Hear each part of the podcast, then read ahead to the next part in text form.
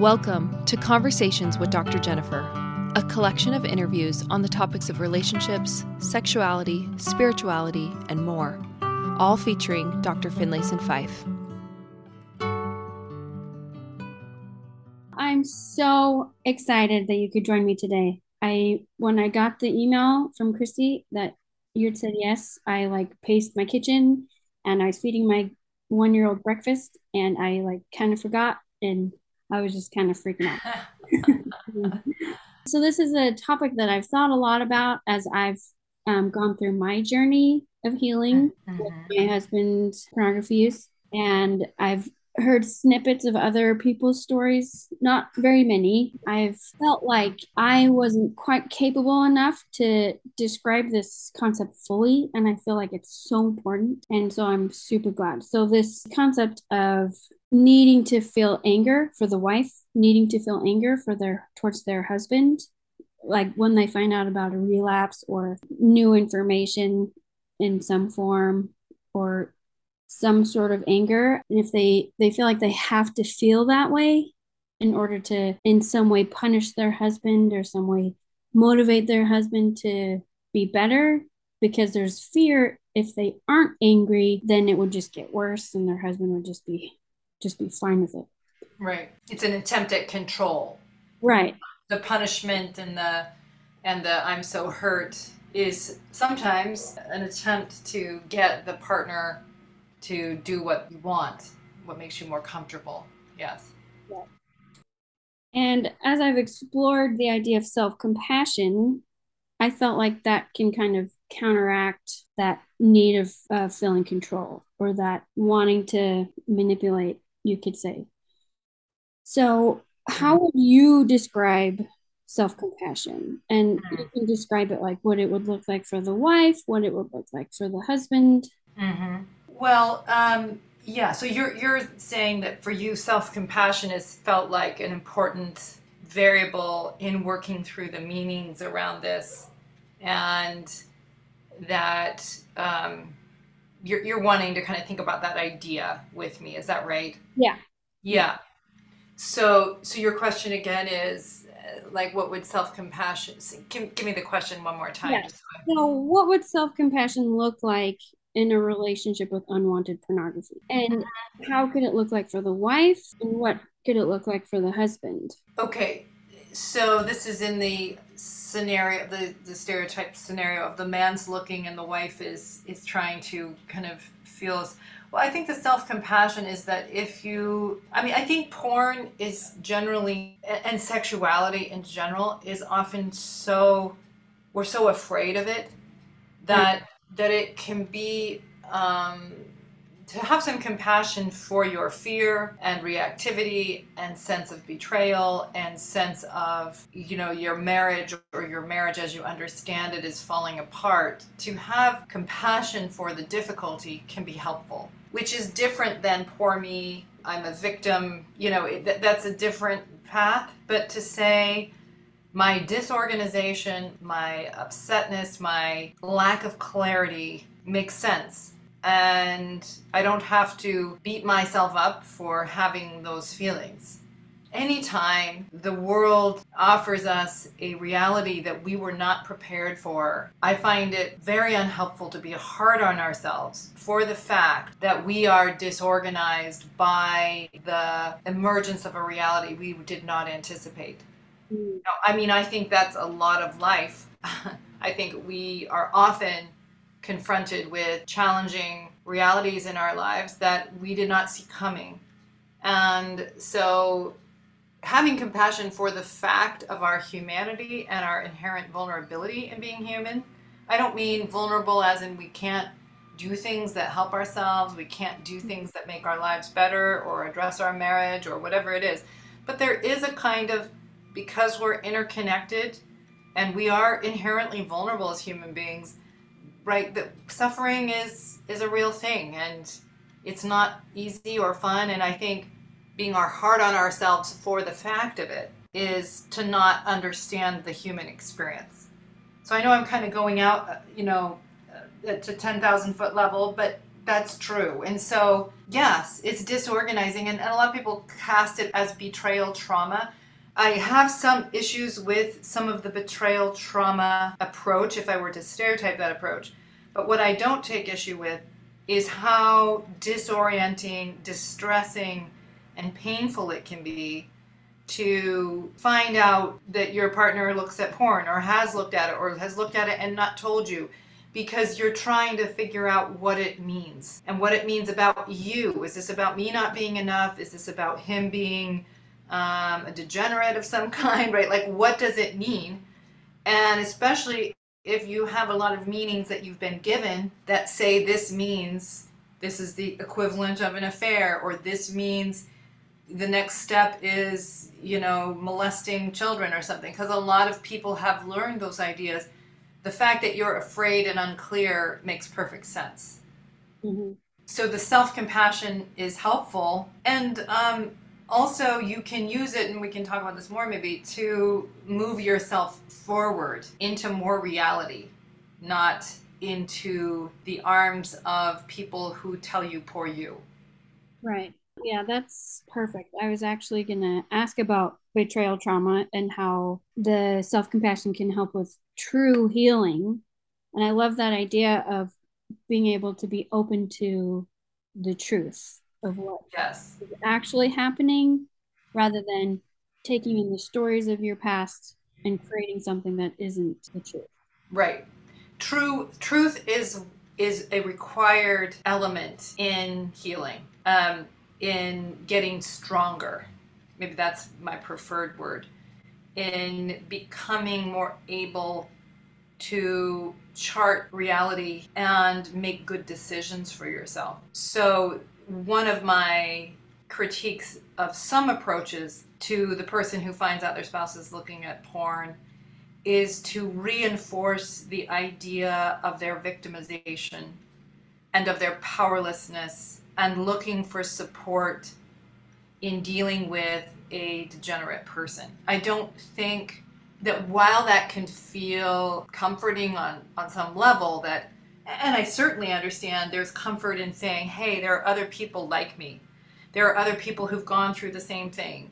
There are other people who understand how disorienting this is. That that I can certainly appreciate because it helps you have some self compassion. It helps you feel like I'm not strange that I am in this situation or having some difficulty. The danger in it is that it becomes a way to get validation of your terrible lot and not have to deal with your marriage or grow yourself up or move towards what is required of yourself to address your sexual relationship, to address your marriage, to address who you are as a couple. Any support that's valuable helps you go in and actually be a partner, helps you go in and deal with what's true about you and your marriage.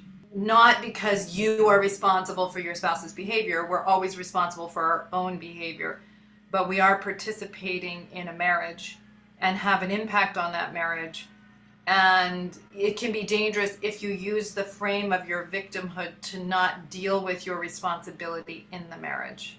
Yeah, I agree. As you were talking and mentioning how talking about it and finding out that there are other people like you, I would imagine that it would help with the loneliness because I can imagine it being so lonely of having this thought. And of course, it would depend on previous beliefs. Like I had very similar beliefs growing up of like pornography is the worst thing ever. Your marriage is doomed and it's common but not that common and and you know made promises to myself that I would never marry anyone who had this issue right. and then trapping yourself in that loneliness can be very a, very challenging place to be. Yes. So I I agree that it is often very lonely because it's like, gosh, the person I thought I knew, I don't know. I don't know whom to trust. I don't know how to make sense of it. And there's a ready made group of people who get my experience exactly. And so it, it's a very easy place to go to handle the, the loneliness of it. But in my view, it's a very dangerous place to go to Because while some of that can be helpful, right? Like, I get it. A little bit of I get it goes a long way, okay? But we can revel in we get it, we're good, you're bad, we understand each other, the cross we have to bear dealing with men like you, that can quickly become a, a way to solidify immaturity oh. within the validation of other people rather than how do we move forward as strong women? How do we actually create and deal with our marriages? I don't mean that every marriage um, in that situation is going to stay together if the woman does her part by any stretch am i saying that? No okay. I, i'm not saying that at all. However for you to even run your life wisely you need to go get more information. And that's the best heal of loneliness. Now i don't mean to say that once you get to know your spouse, you're just going to feel so much better. You may not. You may find out there's more there than you thought. You may find out that there's plenty to distrust, okay? Right. Or you may find out that they are a person you can actually understand.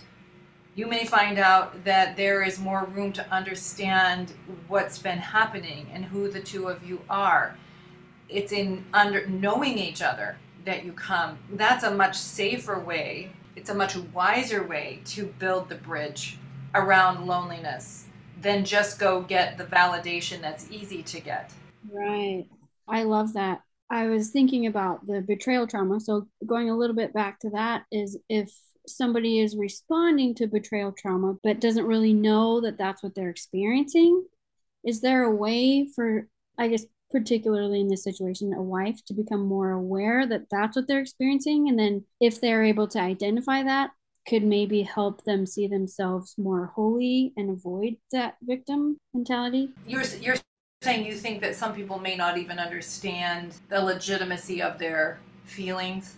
Yeah, or they are experiencing betrayal trauma but don't have the name for it. So it's like they're responding to that hurt without knowing exactly the depth of their hurt in a sense. I think that the way I would say it is that it can be helpful. It depends. It depends a lot on what is the source of the hurt.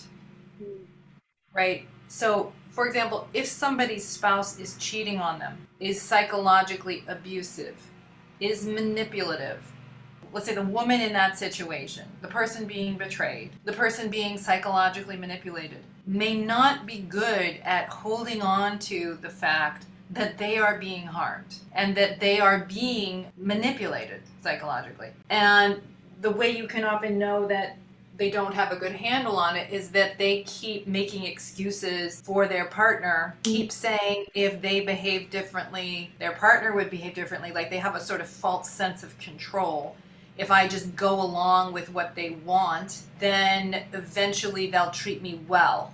That person definitely benefits from having a counselor, a friend, another person say, No, you're in a fantasy of control.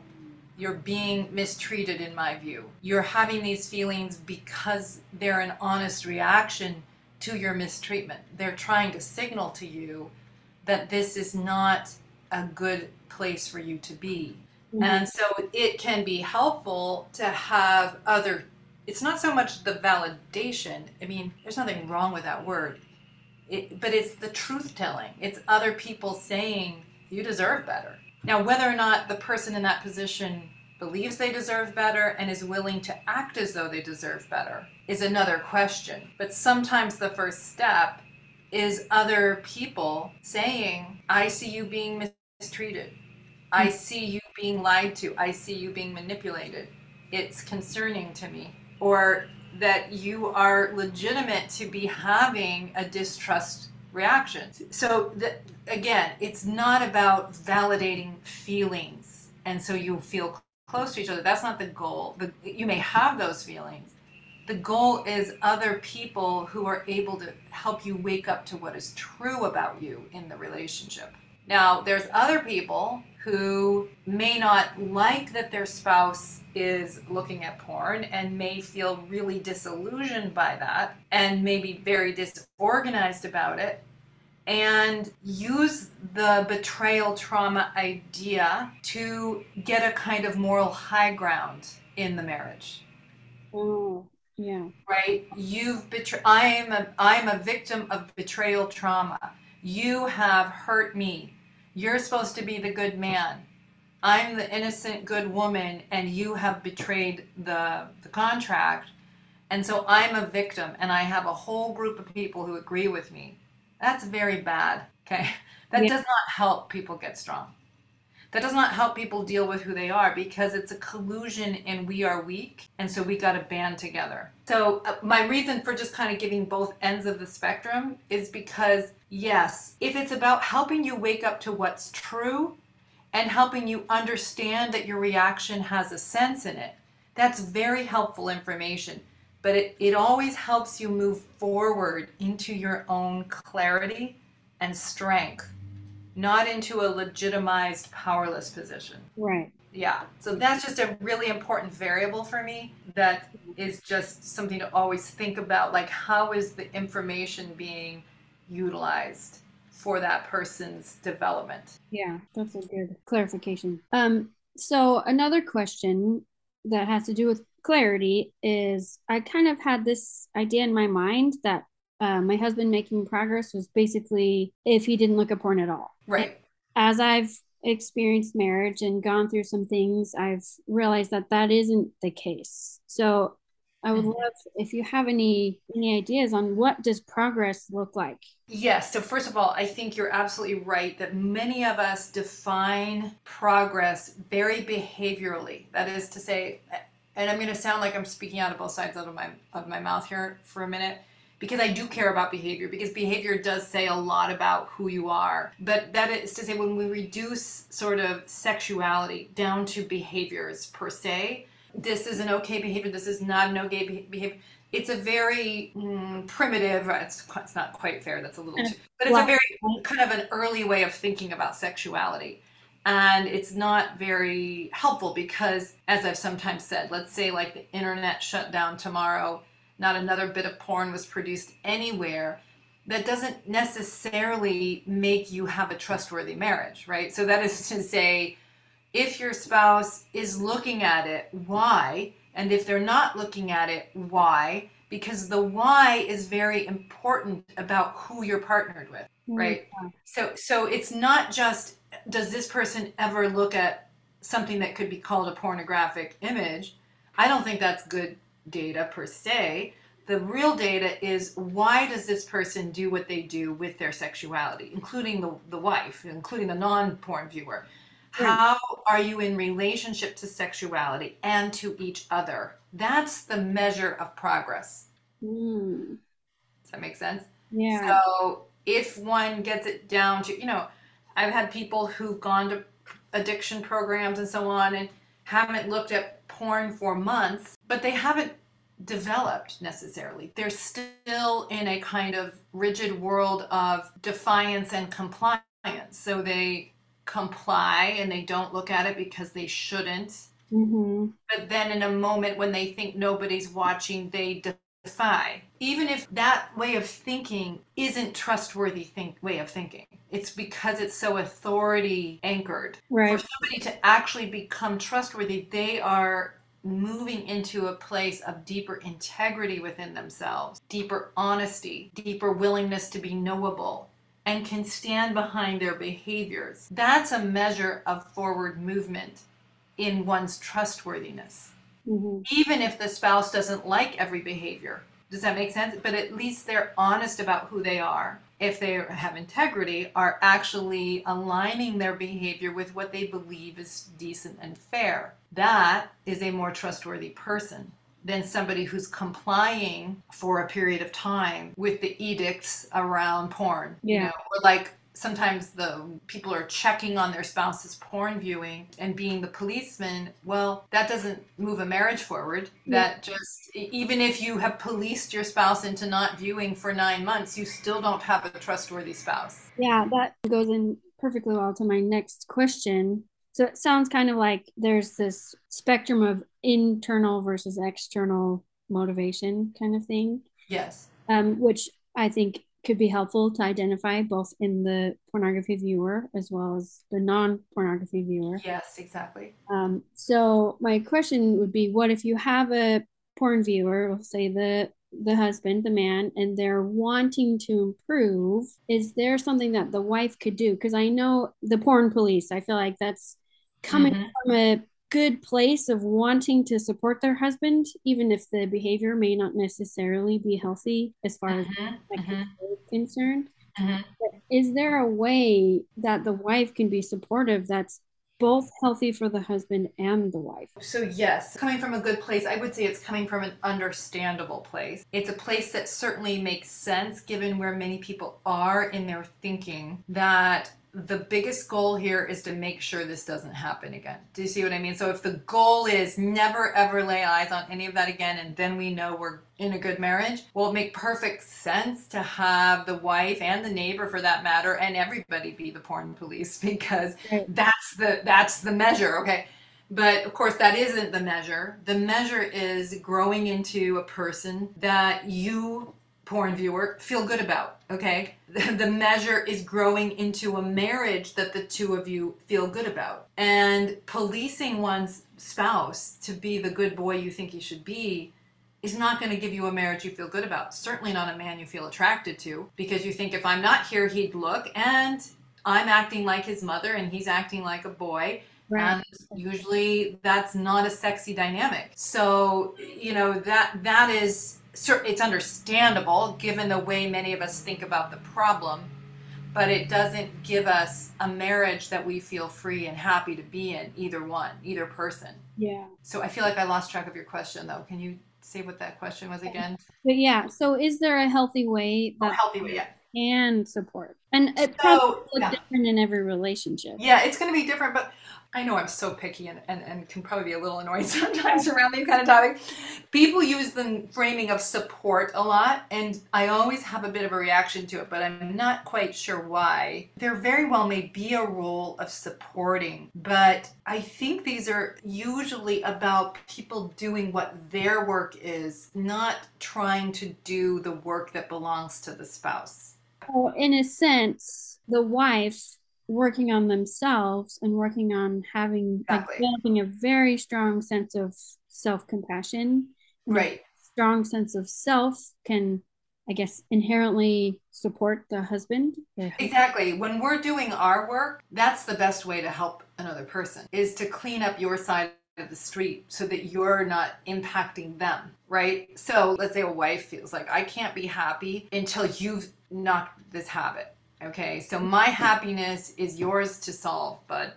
Okay, and you're doing a crap job, and yeah, I'm gonna help you to help me be happy by like regulating what you do. The problem is how deeply entangled the responsibilities are in that meaning frame. I've got to control you so I feel good because then you're the husband I need so I feel good about me and us.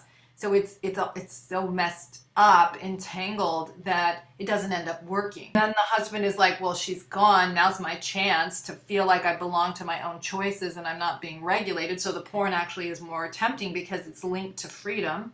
Mm. But then also this feeling like I'm the one who who is killing my wife. I'm the one who's making her miserable. So there's this conflict between I want freedom to be myself and I don't want to be a wretched person.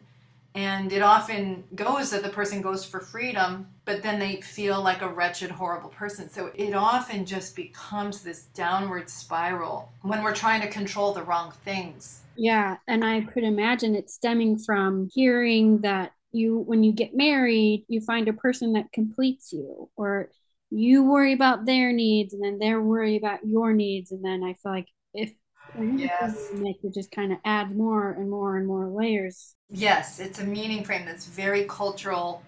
I mean, not just within LDS circles, it's a very strong idea around what love is, and it's the wrong idea.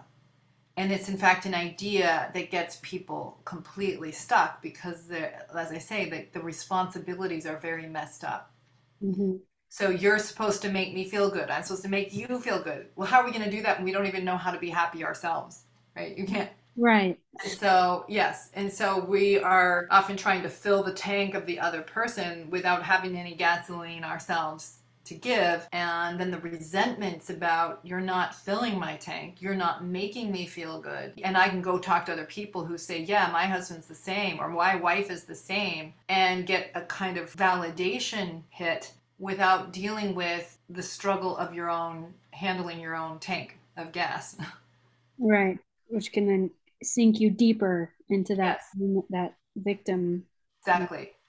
One thing that has helped me that I've as I have gone into coaching, I'm a, a, certified life coach, and one thing that I've struggled with the well, not struggled with, but wrestled with more so is the idea that I choose to believe that pornography is inappropriate in a marriage and how it's caused me lots of anguish but at the same time i feel better when i think it's not a big deal. Uh-huh. And so i'm, I'm kind of trying to and i don't know if you can talk to this but as, uh-huh. as like leaving a space for both to be true.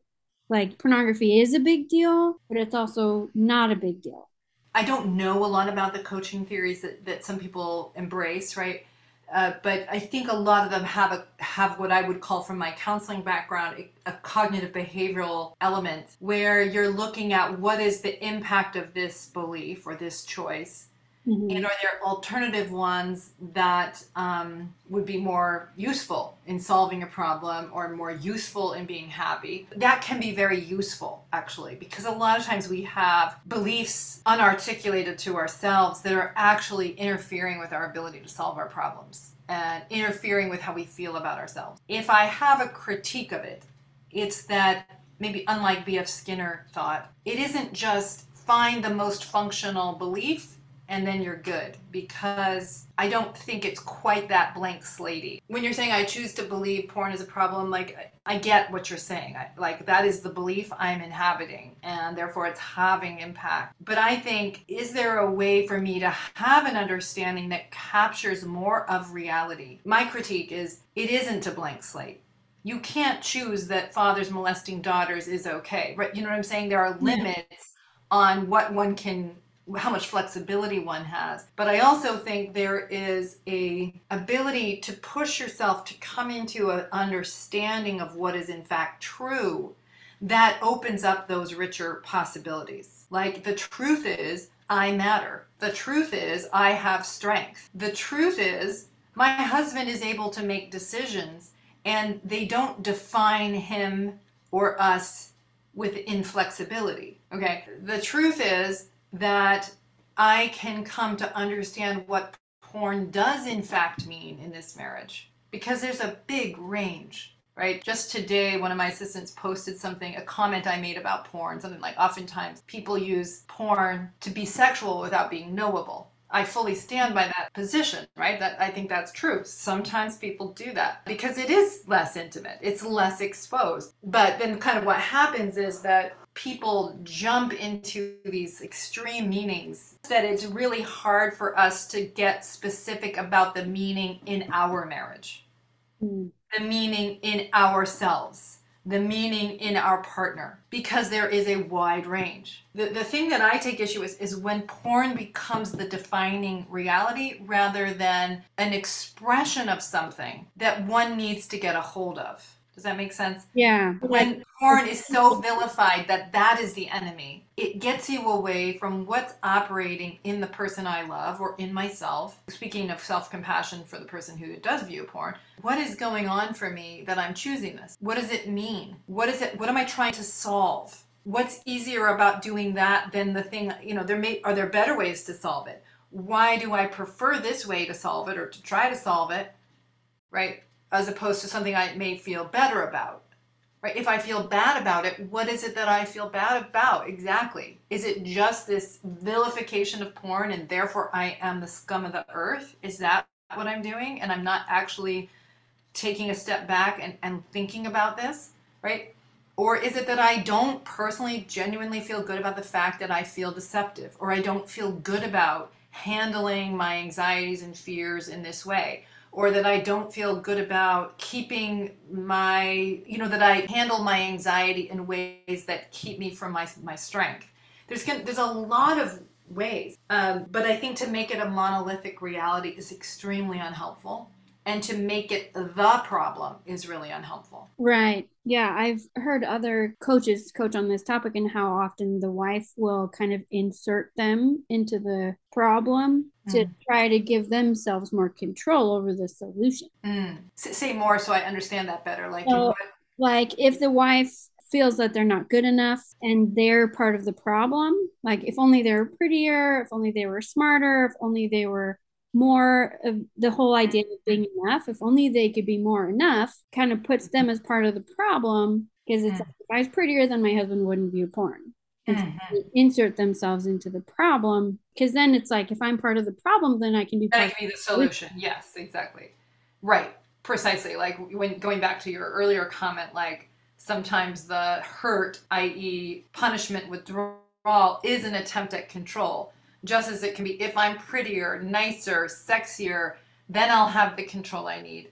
And when our sense of self is walking around on another person, like it is for most of us, it's no shocker that we want to control them because we want them to give us the picture of ourselves that we feel good about. And it's a very human desire, but it doesn't work. Yeah. So, you know, that, like as my mentor dr schnarch would say the more we try to get validation from other people the less likely we are to get it. And the less we need validation from other people because we are dealing with our own ability to be okay with who we are the more likely we are to get it. Yeah. Right? So the thing that i would say is in that disorientation and that disorganization the most self-compassionate thing you can do is go get more information about your spouse and about yourself in the marriage. See the marriage from a higher level, from a higher point of view, mm. right? One of our liabilities as human beings is we really get the world from our point of view, right? And usually we're like, from my point of view, it all makes sense. I wonder what's the matter with everybody else. yeah.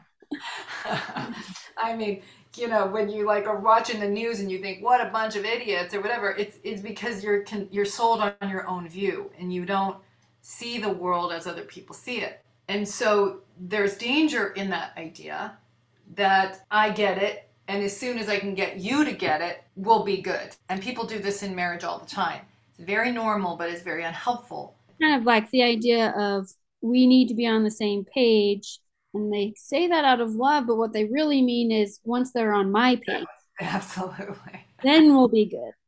Exactly. I don't want to go on your stupid page. Get on my page.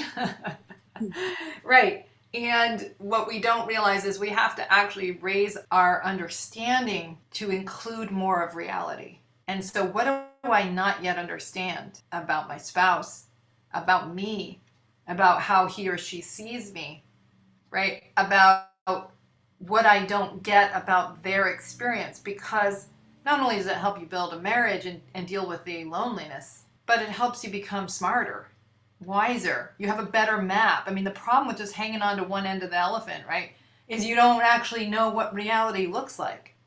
The problem with going to a news source that just reinforces what you already think is that you don't have a good map of reality.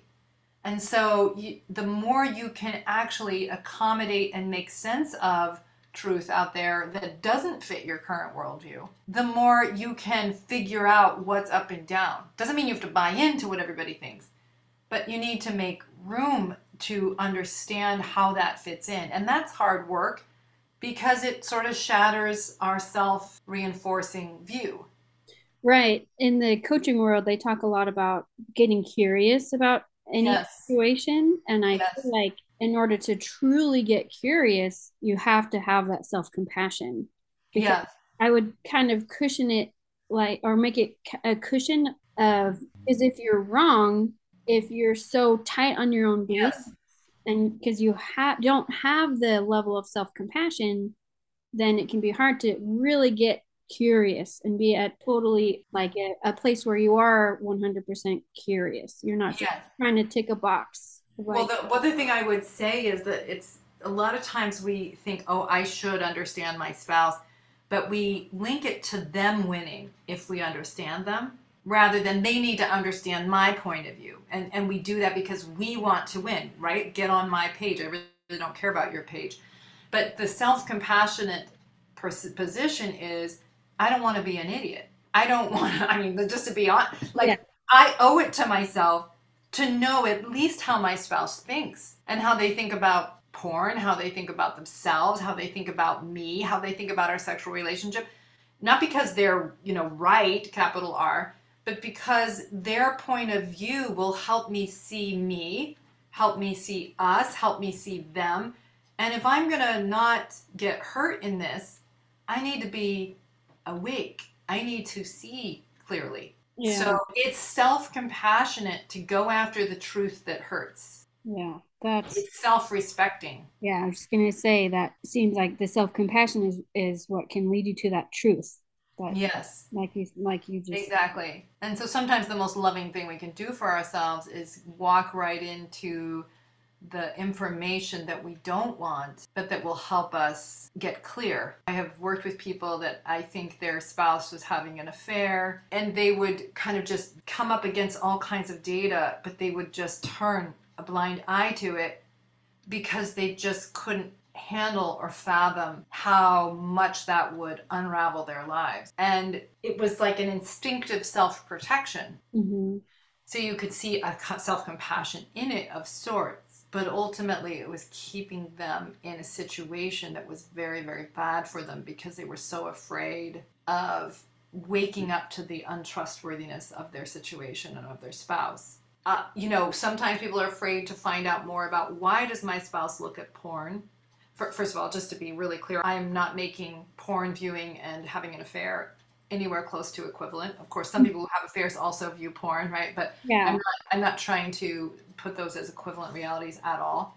Um, but let's say your spouse is looking at porn and you find out, then it may be very painful to go in a curious way, not in a accusatory way or looking to hang them from a high branch, but to say, you know, why did you decide to tell me or why didn't you tell me, right, if it was found out? And how have you made sense of viewing it? When do you view it? Is it about us? Is it about me? Meaning, do you link it to me? Right. Um, you know, we may be terrified of the answer to that. Like, is it just that I'm not sexy enough? Is it that I'm not I'm not fulfilling his needs enough? I'm putting this in air quotes because Yeah. this is how so many of us have been taught to think.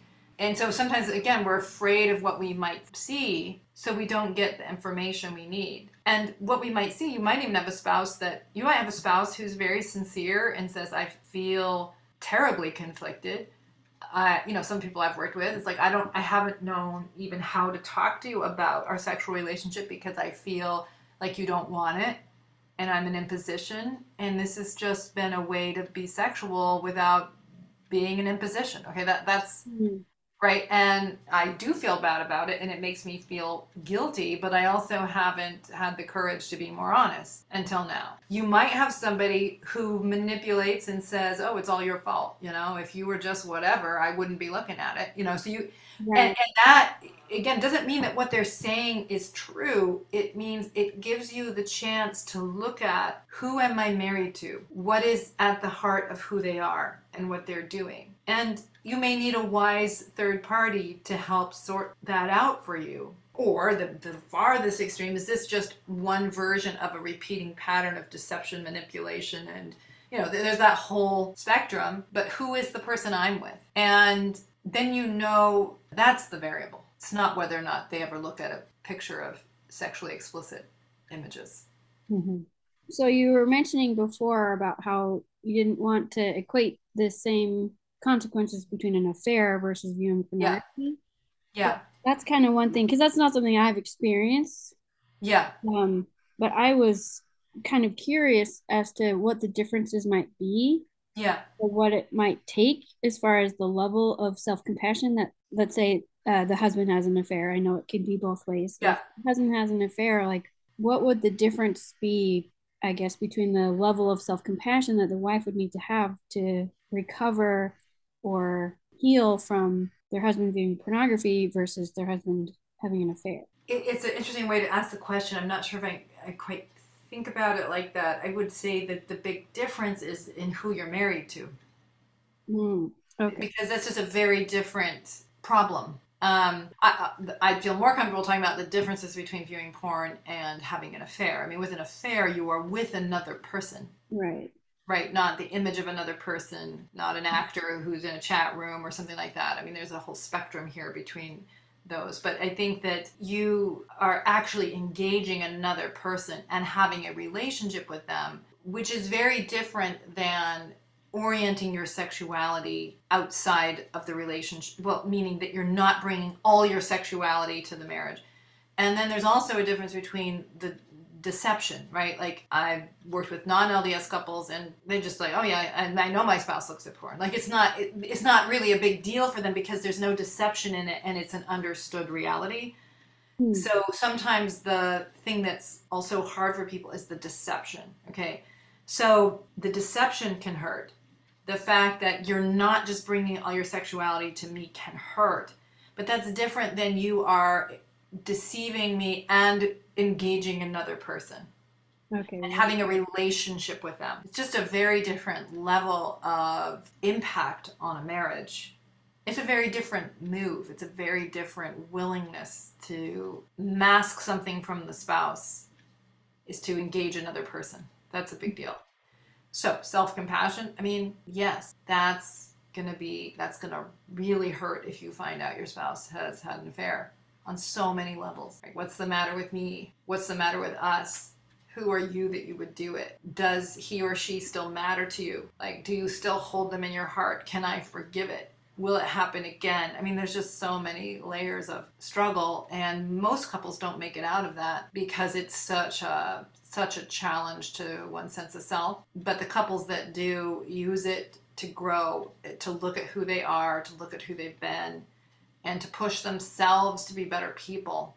One other question, kind of about that, is is the idea of divorce and kind of bringing back to my beliefs or what I was I was told from a couple that it was like we don't even mention divorce. We don't like we call it the D word because we don't ever talk about it. And um, growing up, I thought that's a great idea because it'll totally make it so we don't I don't ever get divorced. Which again, mm. Brain was yeah sure that to be the worst thing ever. And yeah. as I have grown up and gotten older, I've had conversations with my husband about divorce, and it was mm-hmm. like the best thing for our marriage. Absolutely. And and I d- actually did a, a different podcast episode on this a little bit about how leaving space for divorce absolutely leaves space for you to choose your marriage. Exactly. So I certainly understand about people that just use divorce as a flippant uh, tool, right, to basically scare the other person or to just, you know, to be manipulative. Yeah. Right. That I can understand that you don't want to play with the idea of divorce. It's just cruel, right? It, on the other hand, if you can't sincerely consider no, you can't say yes, right? If you don't dare to say no in your sexual relationship, then yes is not a yes, right? Right. So you have to really be somebody who has choices. And, and you know, I, I have talked about this in other podcasts that when I'm up against something hard, I will often go to the alternative. Like, okay, I could say no to this I don't have to do this. Like I have a special needs child. When he was born, it was really challenging because I had a newborn and a child with with higher needs than my newborn. And you know, I would sort of take myself through it as a real choice. Like I could turn this over to somebody else. I don't have to be the one that does this. Like really thinking about it. I have choices. They may not be choices I like, but I do have them. And that helped me to get to an, a true yes. Like of all my crap choices, this is where I want to be. This is what I want to be doing. So marriage is very linked.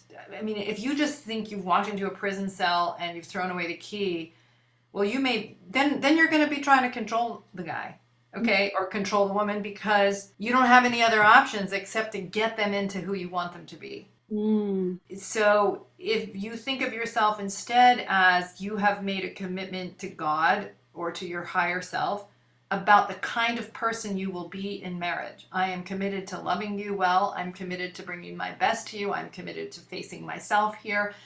That's what the commitment of marriage is, in my opinion. Not I'm locked to you no matter what, right? Then you're going to go towards the, the disillusioning information because you want to bring your best, clearest, mindest, wisest self to the marriage. That is your commitment.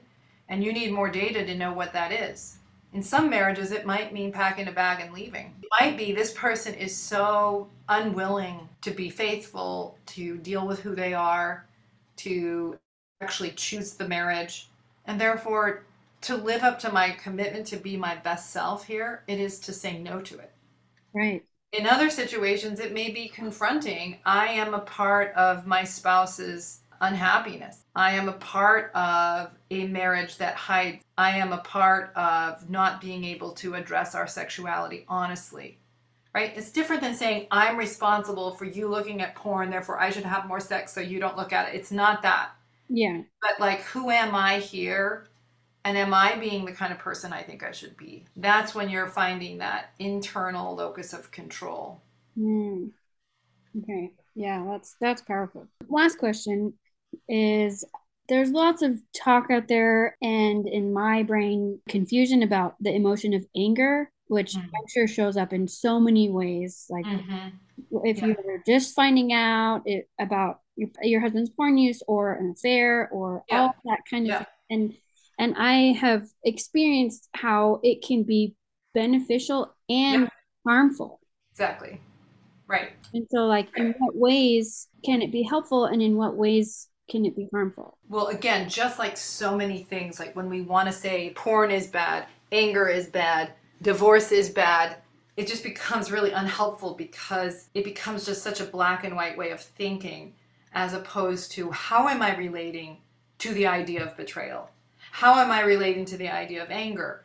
Right? So I think that in general, like if, somebody, I've worked with people that are so invested in forgiving their spouse that they won't let themselves have anger. They think of anger as bad. They think having any resentment is bad. Therefore, they're just like slapping forgiveness onto the situation as a way to not grow up, to like not look at what's there, to not deal with their honest and legitimate reaction of anger, and to not have to kind of wake up and make some challenging decisions. They would prefer the idea of, I forgive you, I forgive you, uh, I'm sure you're going to do better, let's just paper over this, because it's a way of not having to take deeper responsibility in the name of virtue. Mm. So their lack of anger is a sin, in my opinion, mm. right? If you want to use that framing of sin versus right? Because they're not being honest, because they're trying to control something that's not theirs to control, as in who your spouse is. You're going to have some feelings of anger sometimes when you wake up to what other people have been willing to do that's harmful, dishonest, unfair. The anger itself can be very valuable information. It, it can be a signal that there's injustice here, that there is something wrong. There's something that I need to take seriously. Now, that's different than building a life around anger. Okay, that's why I think we're asked to forgive because to build your life around being a resentful victim is a horrible way to live. And a lot of people choose it, right? Like 30 years later, did I tell you about my first husband cheated on me and what a loser? I mean, I've really met people like that eh, because they're just, that's the way they try to handle their disappointment and to handle their crushed sense of self. And they're still letting their, you know, degenerate, just to use that phrase again, degenerate ex husband to basically define their life. Mm. And rather than let that person be who they decided to be and move on and live a life that you respect. Right? That's the that's the how intoxicating the sense of victimhood can be, which doesn't mean that people aren't real victims sometimes, right? Angerlessness and rage are both problematic.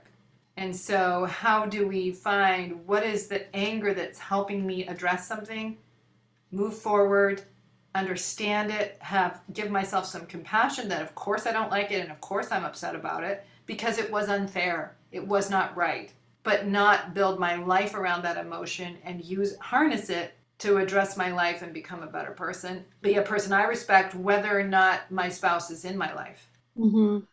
Mm-hmm. Yeah. So, like, if you were to experience anger and then reflect back on it, was I angry for me or was I angry to try to control something else or right. try to manipulate? grab the moral high ground, angry to feel superior? Right. exactly. Yeah, because I, I don't want any confusion as far as like, oh, wives shouldn't feel angry if their husband no. pornography, but it's like, are you feeling angry for a, like a secondary reason or a reason that's really out of your control, or are you just need to process this emotion? Is just something that you just need to right to process? And you know, there's lots of reasons too to feel. You know, you feel angry because you've been being lied to. Your spouse has been misrepresenting themselves. Are you feeling, you know, and or you're feeling angry because they're using this as a way to not actually, not just misrepresent themselves, but they're not actually dealing with their lives or dealing with their responsibilities. And there can be plenty to be angry about, right? That could be around any topic, you know, any kind of indulgent behavior that's costly to you. So the anger is a signal something's off mm-hmm. and something needs to be understood and addressed. It's very important, mm-hmm. right? If I get angry about something, I'm, I'm often just quickly going at, like, what exactly am I upset about? What is it about this that upsets me? And am I being fair? Do, do I play a role in this more than I want to admit? Because sometimes if I'm really upset, it's like my attempt to wipe out my role in it. Mm. You hmm. see? It's like if I get really fixated on what somebody else did wrong, it's often an attempt to paper over what I did. Yeah, or you kind of want to blame someone else. Yes, exactly. And so, you know, you want to look for that too, because again, the better the data you have, the better your life will be. The more your map matches what's real, the wiser your decision making will be. So while we love to protect our egos and vilify or find comfort in our position, it, it keeps us from building an accurate map of what's real so we know where the landmines are and we know the wisest way to move forward. Mm-hmm. And I can imagine like therapy and counseling and coaching Yes. All be great resources to yes to help make that happen. Yes, it's it's it's a wise third party often that helps you see yourself more truthfully. And the more challenged the marriage, the more you need that third party. The higher functioning the marriage, the more trustworthy it is, and the more you can trust the truth that your spouse tells you about you, and the more you can wake up to yourself in that in that duality but the more the marriage is unable to see what's real, the more dire the need is for a wise third party. And that wise is very important because you don't want them siding with one side or the other, poor you, bad you. That doesn't help things. It's like, how does this couple operate and how do they each need to grow up? Right? Even if one has done more harm than the other, how does each need to grow up? Right. I love that. Well, thank you so much for your time. I've been my pleasure and learned a lot from you. Great. I'm so glad. Well, thank you. Thank you. So, if somebody wanted to work with you or get into your content, where would they go? Um, the best place to find what I do is just go to my website, which is finlayson-fife.com. And on there you can see all the different resources, but primarily there's three kind of starting places. I have my podcast that this will be on, which is just Conversations with Dr. Jennifer, which is just a free resource of me having conversations on different topics spirituality, sexuality, intimacy, communication, that kind of thing. I also have a podcast called Room for Two that is me working with couples. They are anonymous, so they change their names and we distort their voices a bit and I'm working with them around a lot of these issues. Somebody's been looking at porn, or there's some infidelity, or there are there's a breakdown in desire, and how to understand what's going on. And so you can hear me work with each person in the couple, and it allows people to see themselves and what they may be doing in their marriage. So it's it's another way to get that third view, so to speak, without you necessarily sitting in the room. I've heard a couple of those episodes. Yeah. Been so helpful. Yeah, that's great.